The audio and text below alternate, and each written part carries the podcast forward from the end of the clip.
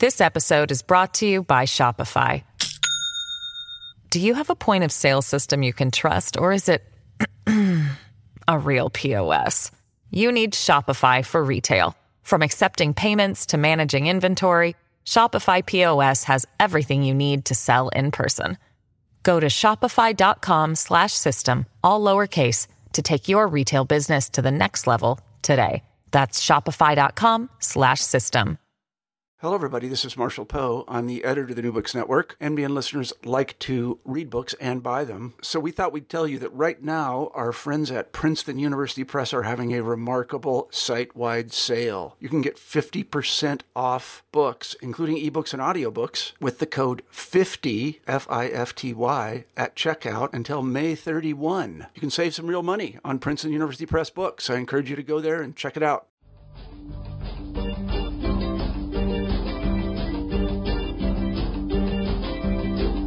Hello, and welcome to New Books in Philosophy, a podcast channel with the New Books Network. I'm Carrie Figdor, professor of philosophy at the University of Iowa, and I'm co host of the channel along with Robert Talisse, Alexis McLeod, and Sarah Tyson. Together, we bring you conversations with philosophers about their new books in a wide range of areas of contemporary philosophical inquiry. Today's interview is with David Livingstone Smith, who's professor of philosophy at the University of New England. His new book, on Inhumanity, Dehumanization, and How to Resist It is just out from Oxford University Press. The phenomenon of dehumanization is associated with such atrocities as the 1994 genocide in Rwanda and the Holocaust in World War II.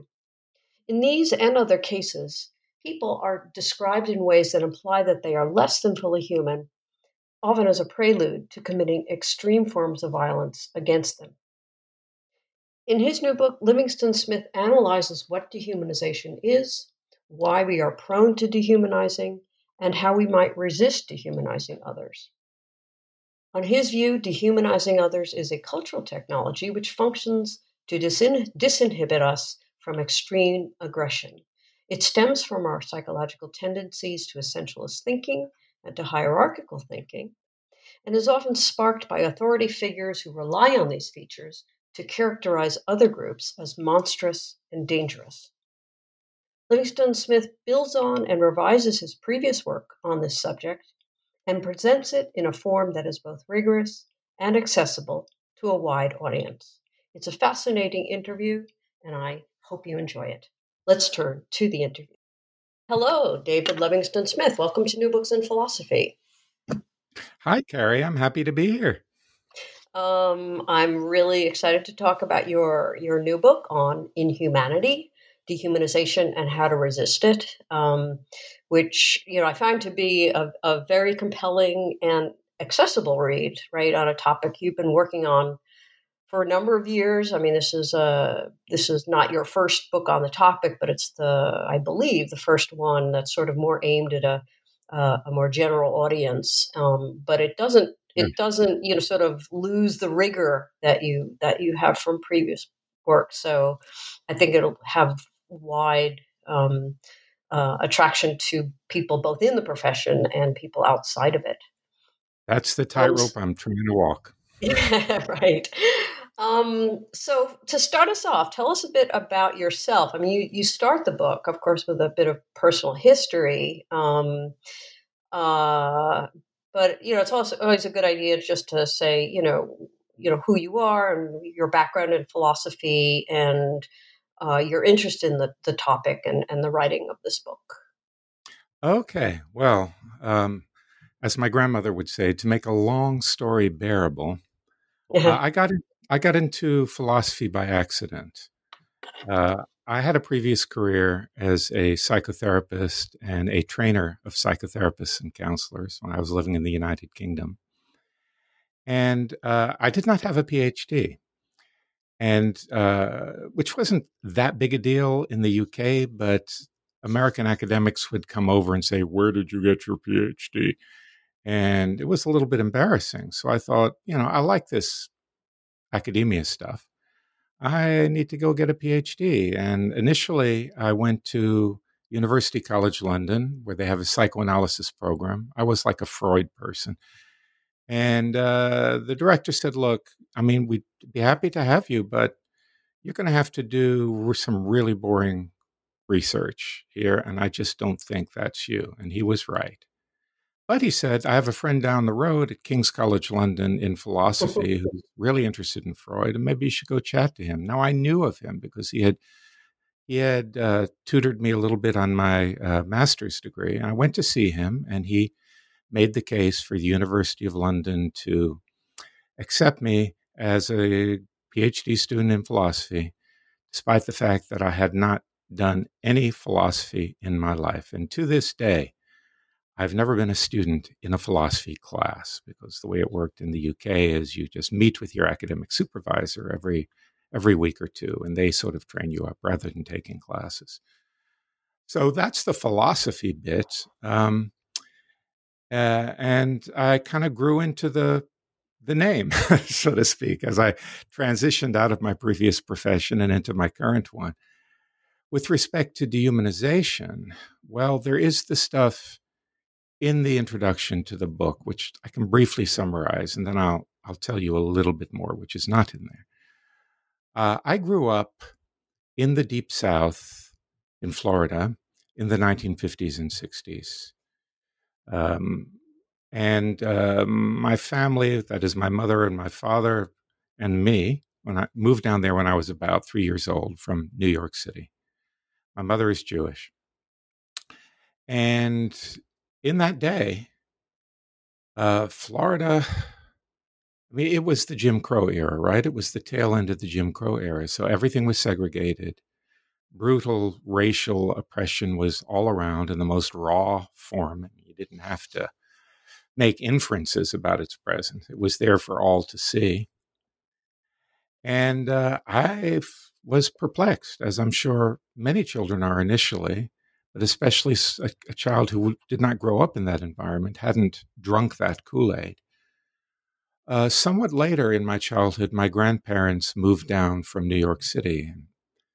They were very influential. My grandmother, in particular, she was a, a brilliant, self educated woman. She had to leave school to work in a sweatshop at the age of 14. She was born in Romania. My grandfather was born in Belarus. So they were, in effect, refugees.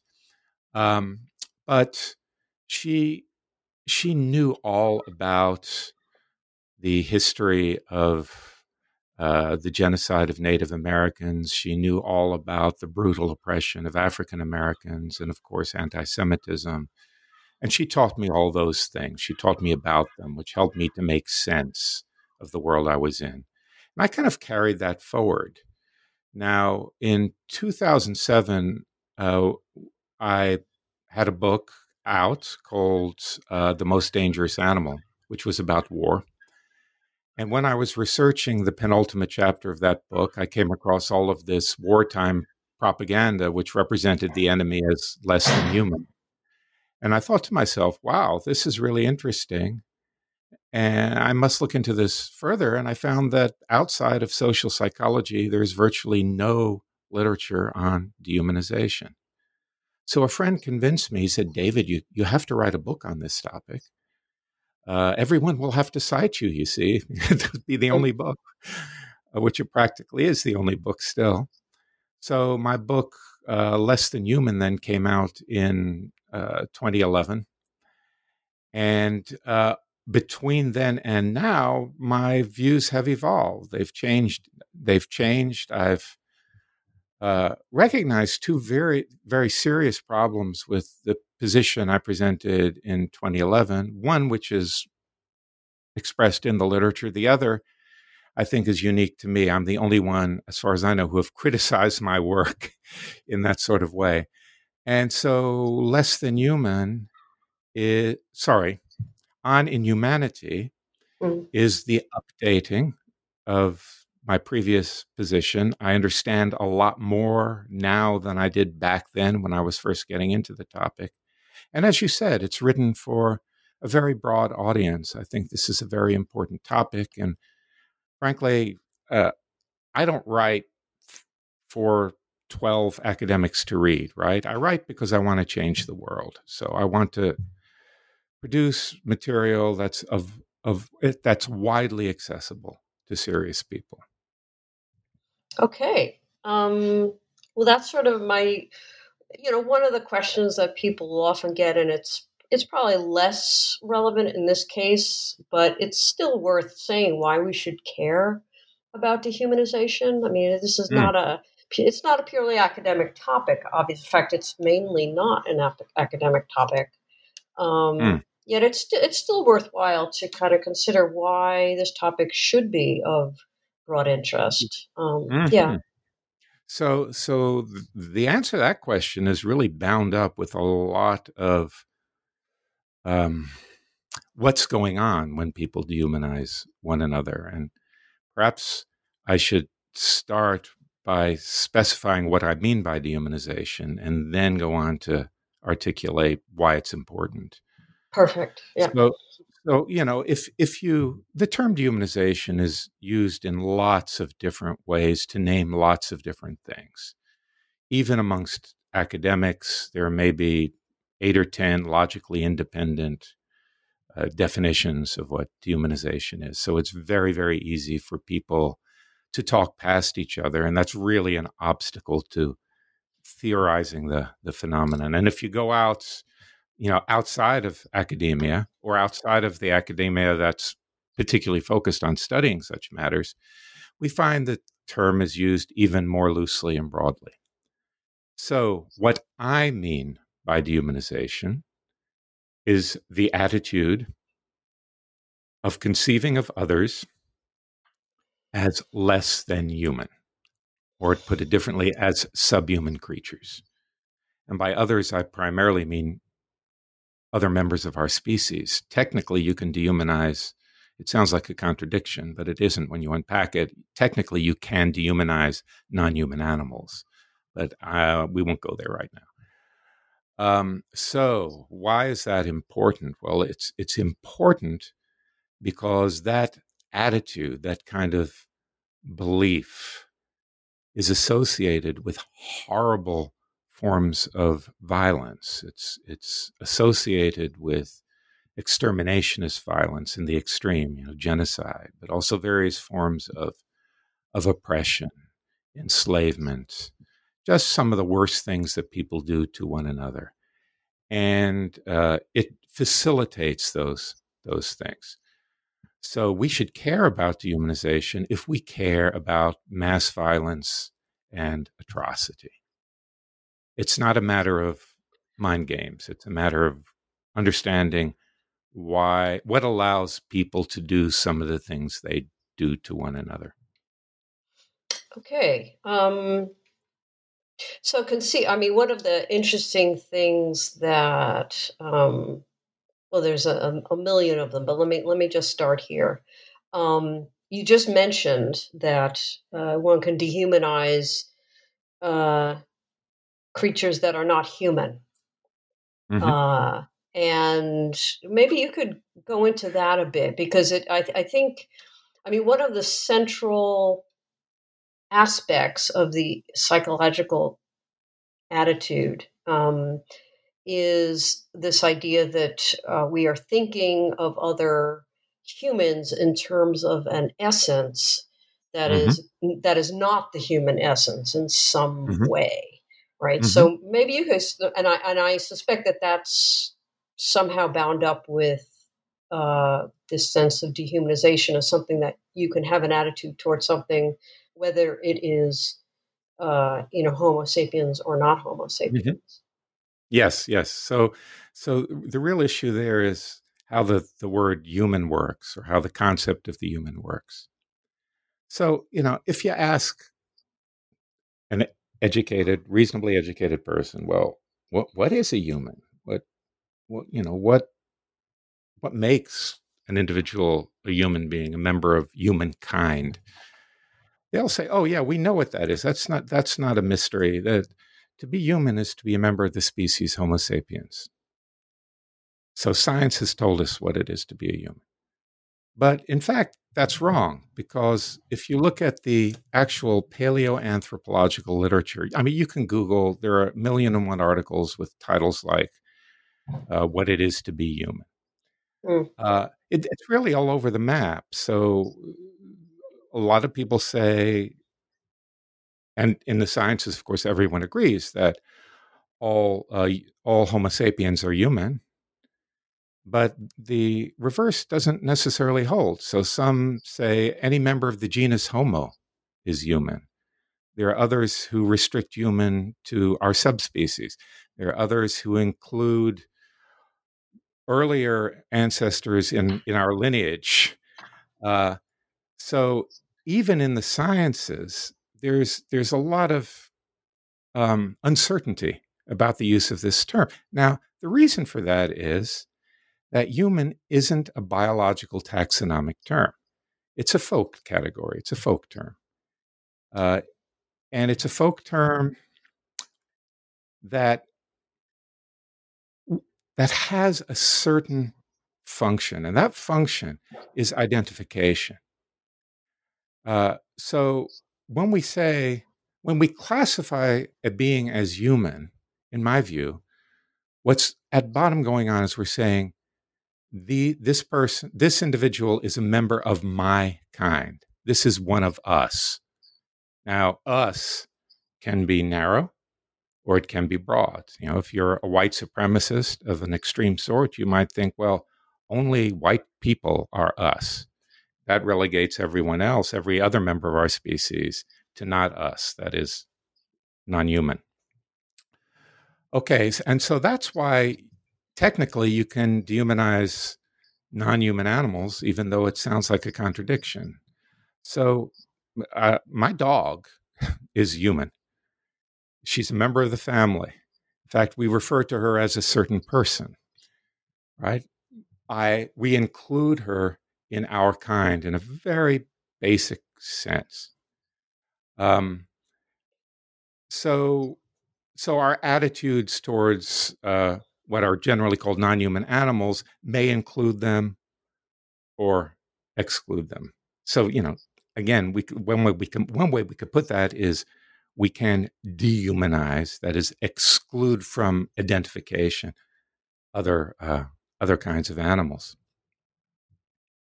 Okay. Um, so, what what would distinguish dehumanization, um, in particular, from other, uh, you know, common forms of prejudice that that also lead to pretty you know all kinds of mistreatment uh, you mm-hmm. know to the to the to even to the degree that we often associate with um, with uh, with dehumanization.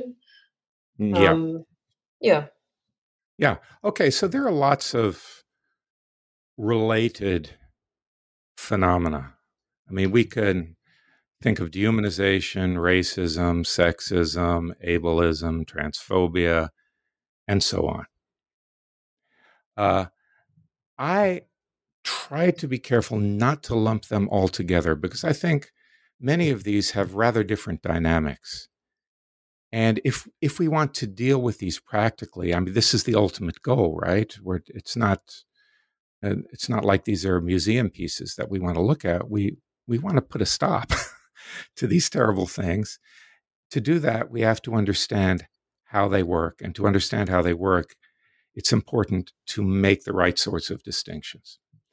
So, of all of those things, dehumanization is most closely connected with racism.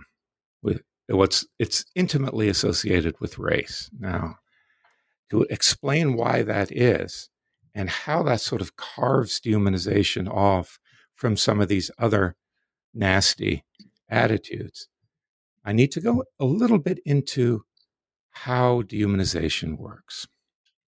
So I see dehumanization as a psychological response to political forces. It's not something that emerges spontaneously within the human mind. And in fact, this is one of the defects, in my opinion, of a lot of the psychological literature on dehumanization and almost all of the literature on dehumanization is in social psychology, right? There's maybe an eensy weensy bit in in philosophy other than my work, and an eensy weensy bit in political science, and then like 99.9 0.9% of it is in psychology. And the psychological literature tends to be rather internalistic about dehumanization. It, it doesn't, it, it, it attends to what's in people's heads, but not what people's heads are in, uh, eliciting these sorts of attitudes. Now, dehumanization, then, put in that way, as response to political forces, it comes from the outside. It comes from propaganda and ideology, uh, stuff either that um, is broadcast by politicians or religious leaders or, or uh, you know, uh, talk show hosts who want to get us to do terrible things to others, or it's embedded in our communities ideologically, like in the Deep South where I grew up, where it, the dehumanization of Black people was was in the air that you breathed. It, it, was all pervasive. It was the received wisdom, as it were. Um, so these these sorts of forces have their influence because they exploit a couple of vulnerabilities in human psychology. One is essentialistic thinking. And by that, you know, in philosophy, the term essence has this long history. When I'm talking about essentialism, I mean something called psychological essentialism, which is a it, it's basically the idea of psychological essentialism, which was coined by two psychologists in um, 1989 in a paper by that name, is the idea that human beings are disposed to carve the world of living things up into natural kinds. And I'm going to use some philosophical jargon here, as this is a philosophy books show, uh, oh. and and individuate those kinds by attributing essences to their members. So everything that's a porcupine has the porcupine essence. Porcupine essence is necessary and sufficient for belonging to the kind porcupine. Now, this essence is imagined to be somehow inside the individual, in its blood or in its genes or whatever placeholder you want to give for this idea, which is scientifically nonsensical. Um, and is supposed to be causally responsible for the uh, observable attributes that are typical of the kind. So, you know, the porcupine is grayish brown, it's got sharp quills, it has four legs, and so on. Those observable characteristics are sort of symptomatic of the possession of the essence. They're, we make inferences about the kind membership of the individual by looking at these observable characteristics. But that's defeasible, right? Because the observable characteristics on this way of thinking aren't what make an individual member of a kind. They're indications, they're symptoms. And of course, they can come apart from the essence. So you could have porcupines that are albinos or are born without quills or lost two of their legs or whatever, and they're still porcupines. So this way of the idea is this way of thinking comes really, really naturally to human beings. It interacts with another psychological disposition, which is grossly understudied. There's virtually no psychological literature about this at all, as far as I can see, which is the tendency to think hierarchically. It's the idea then that the natural world is organized as a hierarchy of perfection. There are higher organisms and lower organisms. Uh, in the Middle Ages, actually in late antiquity, this was formalized as the idea of the great chain of being. So you have the supremely perfect being, God, at the top, and inanimate matter at the bottom, and every natural kind is assigned a rank in this vast hierarchy. And we human beings modestly placed ourselves just below mm-hmm. the angels, uh, and everything less everything then below us was less than human, right? This is how we get subhuman, the idea of subhumanity. It implies hierarchy. Like psychological essentialism, this has no scientific credibility whatsoever. I mean, Darwin should have put the end to this, but it's something which is very stubbornly entrenched in our moral psychology. And I think there are good reasons for that. So these two, we can call them cognitive biases, powerful cognitive biases, yet exploited by dehumanizing propaganda. And it's very easy then for us, under the right circumstances, in response to skillful propaganda, to begin to to fall into dehumanizing ways of thinking about others. So obviously, just as a side point, understanding how propaganda works is actually a very important part of this project. Now, mm-hmm. back in the 18th century, people got really fine grained with the great chain of being. And they divided the human category up into a mini hierarchy. White Europeans who were doing this modestly placed white people at the top and re- relegated uh, either Native Americans or Sub Saharan Africans or Laplanders. That was a big deal in racial theory a long time ago, to the bottom. And of course, the bottom kind of borders on the subhuman, right? You take one step lower and you're with the apes. So that's really part of how the idea of race gets born. When we oh. racialize others, in my view, what we do is we think of them as fundamentally, that is essentially different from ourselves. There's the essentialism coming in and fundamentally less than ourselves. They're a different and inferior kind. So, so again, yeah. as an aside, yeah, I, I think that racism is actually baked into the notion of race. It's it's not something separate. It's it's it's constitutive of the notion of race. So well, the pattern of yeah, go on. Mm. Uh, well, I, this this was one of the questions that I you know because you know, one of the famous cases, at least that most people, and I think you agree, is um, the dehumanization. So, one of the famous recent cases is, of course, the Rwandan genocide, 1994. Mm-hmm. Um, but then, of course, during World War II, the you know the Holocaust and mm-hmm. the uh, dehumanization of the Jews. So those are you know sort of mm-hmm. you know paradigm cases both of you know of genocides, but also of the dehumanization that made those those things possible, right?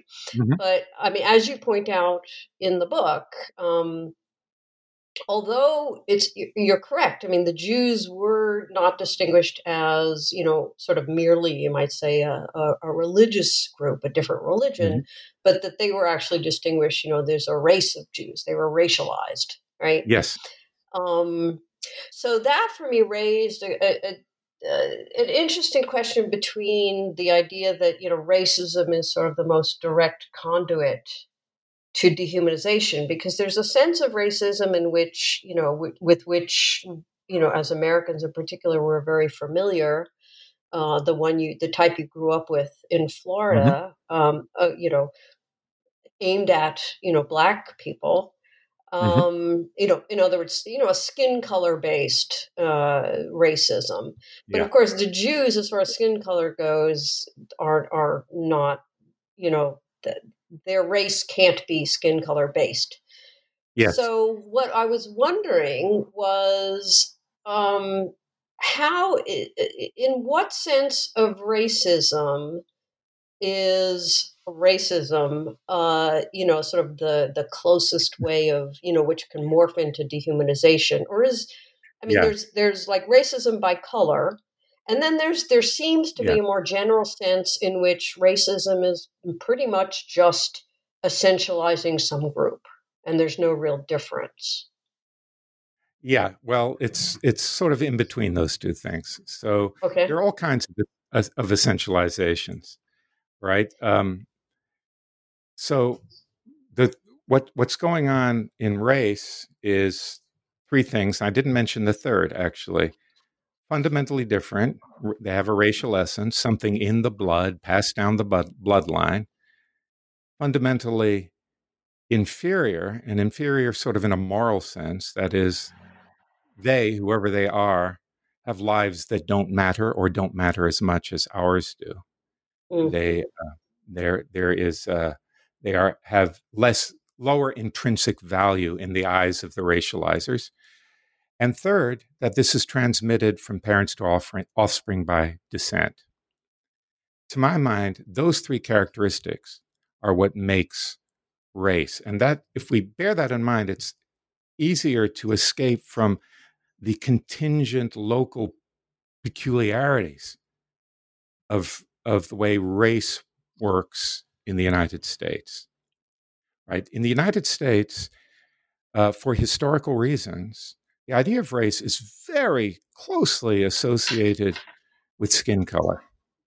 In fact, the, the two are often used interchangeably. You know, the famous remark by Martin Luther King about the content of character versus the color of skin. but I don't think anyone sees in the United States or elsewhere for that matter, sees skin color or hair texture or any other phenotypic trait one might choose. Let me clear my throat, I'm sorry. As constitutive of race. All of these things are indicators, like the appearance of the porcupine. Mm-hmm. Right? So they they are ways that we make inferences. And I'm not talking about fancy philosophical inferences. I'm talking about, you know, gut level stuff that we do because we are marinated in the ideology of race, we make inferences about the essence on the basis of those things. But they're defeasible, just like in the case of the porcupine.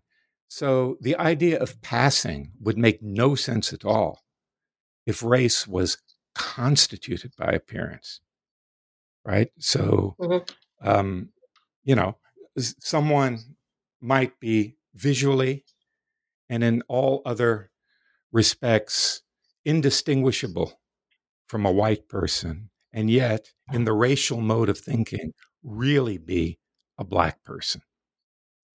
Right? Well, right. what is that thing? Well, they were descended from black people. Well, how does that make them black person? Because of the backstory, the back idea of the transmission of the racial essence from parents to offspring. Right. Race itself is very often, in, in you know, I'm almost tempted to say always, but in in the world of in the real world of living things, there's there's never an always. So I'm going to say it's very often, virtually always, uh, the precursor of dehumanization is racialization. Mm-hmm. So dehumanization is like taking it a step further. They're not just lesser humans, they are less than human. And that licenses even worse treatment of them. This episode is brought to you by Shopify. Do you have a point of sale system you can trust, or is it a real POS? You need Shopify for retail. From accepting payments to managing inventory, Shopify POS has everything you need to sell in person. Go to shopify.com slash system, all lowercase, to take your retail business to the next level today. That's shopify.com slash system. Okay. Um, so you also go through different theories of dehumanization, right? So once we've uh, sort of fixed on some definition of it, um, mm-hmm. then we give a theory of you know what explains it and what its function mm-hmm. is. And there's a number mm-hmm. of you know popular ones that you think are mistaken. Um, yeah, and I was wondering what what what is your preferred theory? What are the mistaken or one of the mistaken ones, and what's your well preferred theory? Okay, so yeah, so the the most influential theory of dehumanization, uh, you won't be surprised to hear, comes from social psychology. It's it's just very very widely accepted, and a fundamental feature of that is that when we dehumanize people, the idea is when we dehumanize people, we think of them as not fully human. And the way that gets cashed out in, in the literature is they we think of them as not possessing um, the full range of uniquely or typically human traits. Mm-hmm. So, on that view, humanness, the way that the notion of humanness works, is sort of incremental. It's constituted by traits that you can have more or less of. I, I think that's entirely mistaken. Essentialistic thinking is not incremental. You know, you either have a, an essence or you don't, right? Right. There's no gray area in between. And there's no. It's, it it doesn't yeah. it, it doesn't depend on any traits. It's it's kind of its own exactly aura. Yeah. Is that the idea? Yeah, that's right. It doesn't depend on traits, although traits might depend on it. But mm-hmm. that relationship between the essence and the traits is is a kind of loose one. Um, and that way of thinking, by the way, just comes very naturally to us. You know, in, in the 14th century, wasn't no 13th century when uh, the Catholic Church decided that the host was literally the body of Christ, right? Not metaphorically, literally. When you took communion, you were eating Jesus, and the whole body of Christ is contained in every crumb of the host. Well, that's kind of puzzling if the outward characteristics are constitutive of what the thing is. But Catholics don't have any trouble accepting that idea because the idea is, well, it's the essence of Christ in the host. Um, there are lots of areas where we, yeah, sure, you know, vampires look like human beings, but we know that they're not when we watch a horror film. That doesn't trouble us because of our psychological dispositions to, to think in that way. Okay. Yeah. So anyway, so you're saying about the so what is your preferred? Oh yeah. Uh, there, so, yeah, yeah. Right. So so part of it I've already described. We have these two interacting dispositions: hierarchical thinking and psychological essentialism. And together, these explain or help make it possible to come to grips with one of the big obstacles for accepting the reality of dehumanization. Because some people will say, hey, this just couldn't be right, this dehumanization idea. Mm. Are you saying, David, that a convinced Nazi looking at a Jew would think that's not really a human being? That's something like a rat? Well, how can that be? I mean, the Jew there in this imaginary case speaks German, is bipedal, wears clothes, puts up an umbrella when it rains, does everything that a human being would do, and is in every important respect indistinguishable from anyone that the Nazi would consider a human being. So, how does that work? And psychological essentialism makes it possible to understand that because it allows that the appearance of a being can belie its essence, how the thing looks, how the entity looks can depart from what that entity really is. So, insofar as we're psychological essentialists, we're open to, to that way of thinking. And so, we're open to thinking that the Jew or the African American or the Native American, whatever, looks like a human being, sure, but it's sort of a counterfeit, just like a $20 bill might be indistinguishable to us from a, from a counterfeit $20 bill. So, a Jew or an African American or a Native American, or you name any group that's been dehumanized, and God knows there are plenty of them, uh, is seen as sort of like one of those those counterfeits and less than human, subhuman. The hierarchy idea gives us subhumanity, not merely non humanity. Now, there's a very important component in the mix, which you alluded to a moment ago, Humanization, in my view, has a function. And the function of that dehumanization is only understandable if we appreciate certain facts about our species.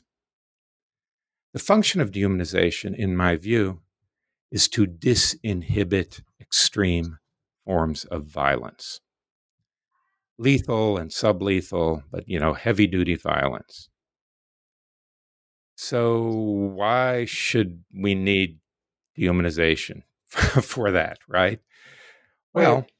If if you if, if if you look at our species, which one of the things you see right off, and many many many people have remarked on this, is that we are ultra social. We are highly highly highly highly social mammals. much more social than any other mammal you can think of. Uh, you know, any of us on our own are not likely to survive very well in the wild for very long.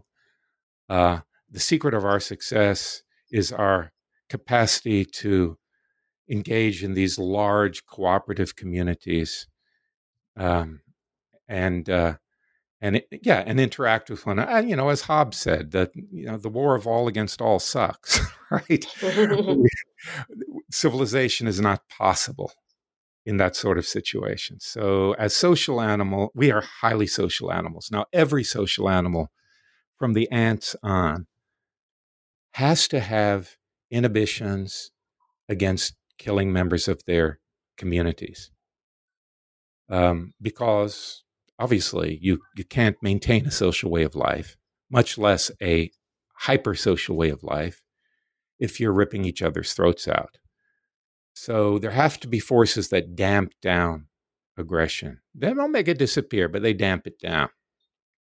Human beings, being extremely social, have to have very powerful inhibitions. And in our case, they extend beyond the immediate breeding community, they extend to strangers unlike, say, the case with chimpanzees or meerkats or you know other social animals. However, we also have these great big brains gifted with counterfactual thinking and imagination and calculation. And we can realize, we can recognize that there are situations where it can be very um, advantageous to our group to do terrible things to others, to enslave them, to steal their stuff, to remove competition for resources, to create Lebensraum, et cetera, et cetera, et cetera. But now, if you think of that, I mean, that's motivating, but individuals in that position are sort of between a rock and a hard place. They've got these gut level inhibitions. It's part of their evolutionary heritage. And they recognize, wow, how great it would be to wipe these people out or enslave them. Dehumanization is, I believe, one way, one method, one cultural technology that we have developed over the millennia to selectively disinhibit aggression. It's not the only way. People often get me wrong. They think I say that dehumanization is a necessary feature for, say, genocide. No, it is not a necessary feature. There are other features of, uh, well, other methods that human beings have developed to disinhibit, but it's a very important one. So that's part of the theory as well. It's the function, what it's aimed at, what it's for. Okay. Um, well, what uh, you know, kind of following that up, um, you also say, you know, dehumanization in some sense, um, you know, it's it it isn't a choice, at least not in certain circumstances. Mm-hmm. Um, that we mm. all kind of have this disposition uh, mm-hmm. inside mm-hmm. of us. Um, uh, which which made me think of you know, uh, and then I mean, of course contrasted that people say yes, but there was you know Oskar Schindler and other you know the Righteous Among Nations and mm-hmm. you know of course you know white people in the civil rights movement and mm-hmm. and so on, right? Um, people who you know obviously sort of resist. Uh, you know the dehumanize, dehumanizing whichever you know the target group is um, so how do you how do you explain this idea that um, you know it's something that is all like kind of within us, and yet there are individuals you know in the same contexts mm-hmm. uh, which do not dehumanize. Well, not everyone that uh, comes into contact with COVID nineteen gets COVID nineteen either. I mean, there are, there are facts about individual human beings that make them both their their psychology as a consequence of how they developed and uh, their circumstances, which make them more or less likely to fall into uh, dehumanizing ways of thinking, right? More or less uh, immune or resistant, let's say, to the sorts of propaganda that might infect others. Now, when people talk about Schindler and so on, they often imagine themselves as Schindler. But of course, most of us growing up in Germany in the 1930s would have been supporters of the Fuhrer, right? Even though we don't like to think that's the case. Dehumanization isn't a choice. It just, I mean, to believe anything isn't a choice. You know, I'm going to believe there's a, a wombat in, in my study here. I can't do it. I can't will it. Uh, the right forces have to be acting on me uh, to get me to believe. And this is very important about dehumanization, right? We look at another person, and this is a function of our hypersociality. We can't help but see human. You look into a human face and human eyes, bang, it's there. But we also place our trust, we epistemically defer to supposed experts, people who are supposed to know. So just as the desk in front of me now looks like it is gapless, but I defer to the physicists who tell me, well, actually, David, it's mostly empty space. Your senses are deceiving you. This happens with dehumanization. The others, they seem like human beings, but the Nazi race expert or the, the the white supremacist pastor or whomever you endow with these this sort of reality defining authority tells you no that's merely apparent. Let me assure you they're not really human beings. They're vermin or monsters and they are dangerous. You've got to do something about them. So you know dehumanization uh, rests on that sort of influence, which if you, if you're aware of, if you understand a bit about it, and if you understand a bit about how you work psychologically and about the history of your people, whoever your people are, then that places you in a somewhat more advantageous to resist that kind of influence. So would you would you include this um, seems like another psychological trait um, this sort of obedience to reality defining authority as you said. Yeah. Yeah. And that, see the problem is that's unescapable. You know most of our knowledge is testimonial. How many things that do you do you think you know or do you actually know that you've actually witnessed? Well you know not a lot compared right. to all the things that you you know so we are, this is a condition, this is part of the human condition. It's a condition of culture that knowledge is cumulative and handed down in this sort of way. And that creates a vulnerability. It's fine if the ostensible authority merits that sort of confidence. But the problem is that the ostensible authority or the person placed in that essentially political position is is using that position to disseminate some toxic political agenda. Um, and most of us are ill placed to make the distinction, make the call. You know, so look, if we go back mm. to the 19th century in the United States, the leading race experts, so called, in the United States all very distinguished academics got together and they wrote a book called Types of Mankind. I mean, these were the creme de la creme of, of scholarship. It was a book that seriously propounded that Black people are a different species from white people. Now, here I am, some poor schmuck, a reader. I'm not situated to challenge that. I, I they must know what they're doing. After all, they're the best. So so you see there is there is this problem about authority and pretensions to authority and our vulnerability to this sort of influence precisely because human life depends on taking on uh, beliefs from from others who are supposed to know.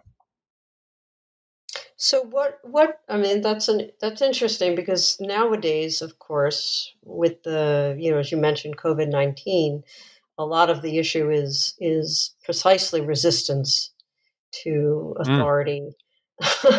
mm. um, yeah. So so my my original my question I mean that's that's something that it would be interesting to sort of uh, get your view on uh, in the light of what you just said. But you, what I was going to ask was, you know, what are the sources of, you know, what do you think are the sources uh, of resistance, um, as well hmm. as mm. what are the sort of uh, climate, you know, political climates uh, that make mm. that are that in which in which people are more vulnerable, let's say, to yeah. Yeah. to it. Yeah, yeah. So I'll I'll, I'll tackle both of those very quickly. Um, in terms of resistance, there are a number of factors. Part of one one source of of resistance is self knowledge. You know, knowing what it is about you, what it is about us, that makes us vulnerable to certain sorts of toxic influences, and that just helps keep us vigilant helps us notice when we're starting to slide into this sort of uh, dehumanizing or pre dehumanizing modes of thought. Another is, uh, and so I think that should be part of everyone's education. Seriously, I mean, formally. Um, another is another educational thing is is history. All nations, or virtually all nations, are born in violence. So we should learn our our history, whoever we are, and in an unvarnished way, uh, which doesn't happen in the United States. You know, certain illusions are sustained, which promotes the idea of American exceptionalism, and that it's very important to break down because, you know, if we recognize we did it once, we can recognize that we can do it again, right? Maybe we're doing it now. So those are all internal things. Externally, we have political action, we have support for important institutions such as uh, a free press, freedom of speech, uh, checks on on political power, things of this nature. So there's the inward looking side, and there's the outward looking side. Now, what was the other bit of the question you asked me? I've lost well, track of it. That's okay, because um, it was a um, complicated um, question. Yeah. Um, so one of the things that you said was that um, uh, you know oh, part of it was the was the resisting authority. Yeah. Um, and and of course now we're in a in a situation where that resistance doesn't seem to be doing us any good and in fact it's you know rather than like oh these eminent mm. scholars say that you know uh, African Americans or blacks are, you know, are not are different species. Oh, I must believe them. Yeah. Well, you know, fast forward to 2020, and it's like, oh, the scientists say that you know you need to do X, Y, Z, and yeah. why should I believe them? Right. So we're kind of in a different. Yeah. Yeah. Yeah. So there, I mean, there's there's there's a real epistemic bind here. Um, that it, we are we're hostage we're inevitably hostage to authority one way or the other. And the, and the trick is to have ways of distinguishing real, let's say, authority from authoritativeness. Um, that's hard. And it's hard when we have things like, you know, the internet, where it's very easy to find confirmation for any idea that one might believe and to to kind of insulate yourself from from other you know contradictory or disconfirming sources of information. The the the other part of the question you asked me had to do with political atmospheres what what mm-hmm. favors this sort of thing. And here you know there's a chapter in the book about um, there's one about ideology there's one about propaganda my view on propaganda, at least dehumanizing propaganda, I actually take from Freud, Freud's work on religion. So in, in his 1927 book, The Future of an Illusion, which, by the way, was written under the shadow of the rise of National Socialism. Um, although it's ostensibly about the psychological sources of religious belief, it applies perfectly well to certain sorts of political beliefs and influences. And basically, what Freud says is religion is a response to the awareness of human vulnerability, of helplessness. Now, here we are in this world, helpless ultimately in the face of the forces of nature, which will kill us in the end, and helpless in the face of human injustice and cruelty. So, what we do with to to kind of try and ease that pain, it's sort of an opium of the people idea, is to seek an omnipotent protector, someone who can right all wrongs, deliver us from death, make sure that the bad people are punished and the good people are rewarded. So ultimately, all works out okay. Now, one thing that Freud didn't understand, this is typical of things he got wrong, was Freud is very internalistic. And he doesn't say anything about religious ideas being inculcated in people from the outside. If you listen, read him, it just seems like something that mysteriously comes out of the individual human mind, insulated from others. If we look at politics, however, we can really get a handle on this. So if we look at the techniques used by authoritarian leaders, and here I'm very in debt to a paper published in 1941 by a psychoanalyst and philosopher named Roger Money-Kyrle, who observed Hitler and Goebbels do, giving their song and dance in Germany in 1932 and wrote this amazing paper about it. What the authoritarian leader does is precisely rev up these feelings of vulnerability in, in his audience and then offers salvation, offers deliverance. And these feelings of vulnerability are of two sorts. In Money-Kyrle's analysis, it starts with getting the audience to feel hopeless and depressed. You're the laughing, we're the laughing stock of the world. We've allowed others to take advantage of us etc., etc., etc. We're suckers. then the move is to a paranoid mode, but it's not really your at fault because these others are out to get us. They're, you know, they're evil, they're destructive, they're eating away at our society from the inside or attacking it from the outside. And this is the point where dehumanize, if there's dehumanization, this is where it comes in. It may not be explicit. It may be that the propagandist talks about swarms or breeding grounds or uses language of this nature. Or might go explicit, might say they're not human, they're, they're beasts, they're animals. Once the audience is terrified, sufficiently terrified, feeling sufficiently helpless, then they're suckers for the magical solution. You know, make Germany great again. Yes, the Nazis actually did say that. Um, you know, join us with this. I'm the only one who can deliver salvation to this nation, and and so on and so forth. So it's that kind of atmosphere that is most favorable to dehumanization.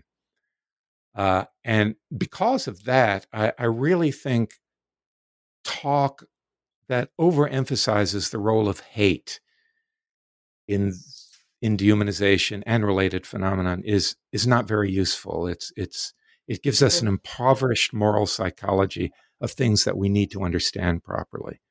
It's not just hate, it's it's terror, it's helplessness, it's contempt. We need a much richer vocabulary to for understanding these matters.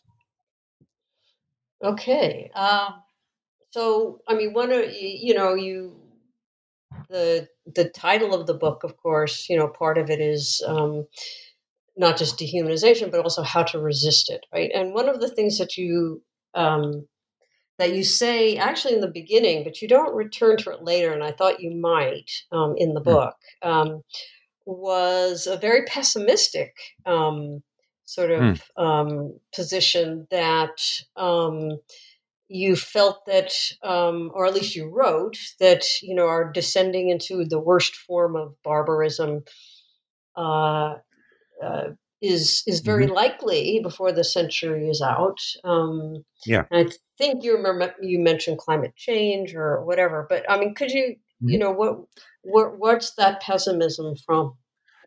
Well, you know, f- first of all, the the dehumanizers often have the best stories. Like, there's nothing like apocalyptic fear to motivate people. Um, so the demonizers always have a certain kind of rhetorical advantage. Uh-huh. Uh, it's not it's not inevitable, but but you know they're well placed. They you know if they scare us badly enough, we we are more than ready to to drink the Kool Aid. But I did have um, climate change particularly in mind. When things get rough, when there are refugees, and there will be massive refugee issues when climate change really hits hard. And I don't think human beings are going to do anything about this, frankly. We're just going to fiddle around to preserve the economy until it is way beyond too late. Uh, so, the, I mean, refugee problems, uh, shortages of of of, of vital um, uh, uh, needs, supplies for satisfying vital needs, breakdowns of in- infrastructure. This is just like perfect for really toxic, rampant dehumanization. And it's humanization is not something that people are paying any attention to, right? I mean, this book and my previous book on dehumanization are the only two, as far as I'm aware, the only two serious single author books on this topic in our language. I don't know of any place, any department, any organization which is specifically focused on understanding dehumanization. Uh, and I, I'm not suffering from the delusion that my little book is going to change the world, even though I wrote it because I want to change the world. so, um, yeah, I'm not to to paraphrase Cornel West, who very kindly blurbed the book. I am that's not paraphrase, actually, it's verbatim. I'm hopeful but not optimistic. Mm-hmm. If I wasn't hopeful, I wouldn't write the book. Right. But, you know, I'm not kidding myself.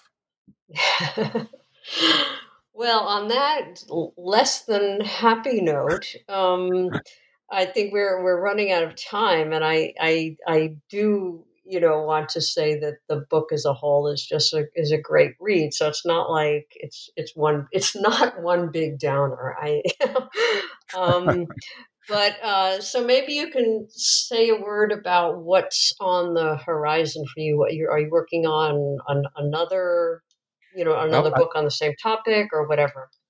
Yeah I, have just finished another book on the same topic and delivered it to the publisher, Harvard University Press. Uh, the title that we've agreed so far is Making Monsters. Mm-hmm. The uncanny Making Monsters, the uncanny power of dehumanization, but often publishers change the title when it gets closer. Um, this will cover similar territory, but in much greater depth. So, just as On Inhumanity was written for a very general audience, but without loss of rigor. It's just that I don't use technical jargon and their text references are kept to an absolute minimum. And there's a, you know, reading deeper section in the back for people who want to go further. The Harvard University Press book is going to be somewhat more academic, but not boring, right? I, I try not to do mm-hmm. boring. Um, and I can't think beyond that right now. I've it's been you know, a very intensive few years working on these two books. And I'll, I'll, lay fallow for a little while, but there's there's really a lot to do because this topic ramifies out into all sorts of, of areas which need clarifying. And I'm sure I've got lots of things wrong. So I want to discover what I've got wrong and get them right. Well, very good. Um, so uh, we are out of time at this point, but um, it's been a really bracing discussion, um, very interesting, and um, hopefully more people. I mean, I do know there was a recent volume. I think you you uh, contributed something, an edited volume mm-hmm. uh, by oh, no, the, Maria the, Kronfeldner. Yeah, that yeah. will be out in December. Uh, the mm-hmm.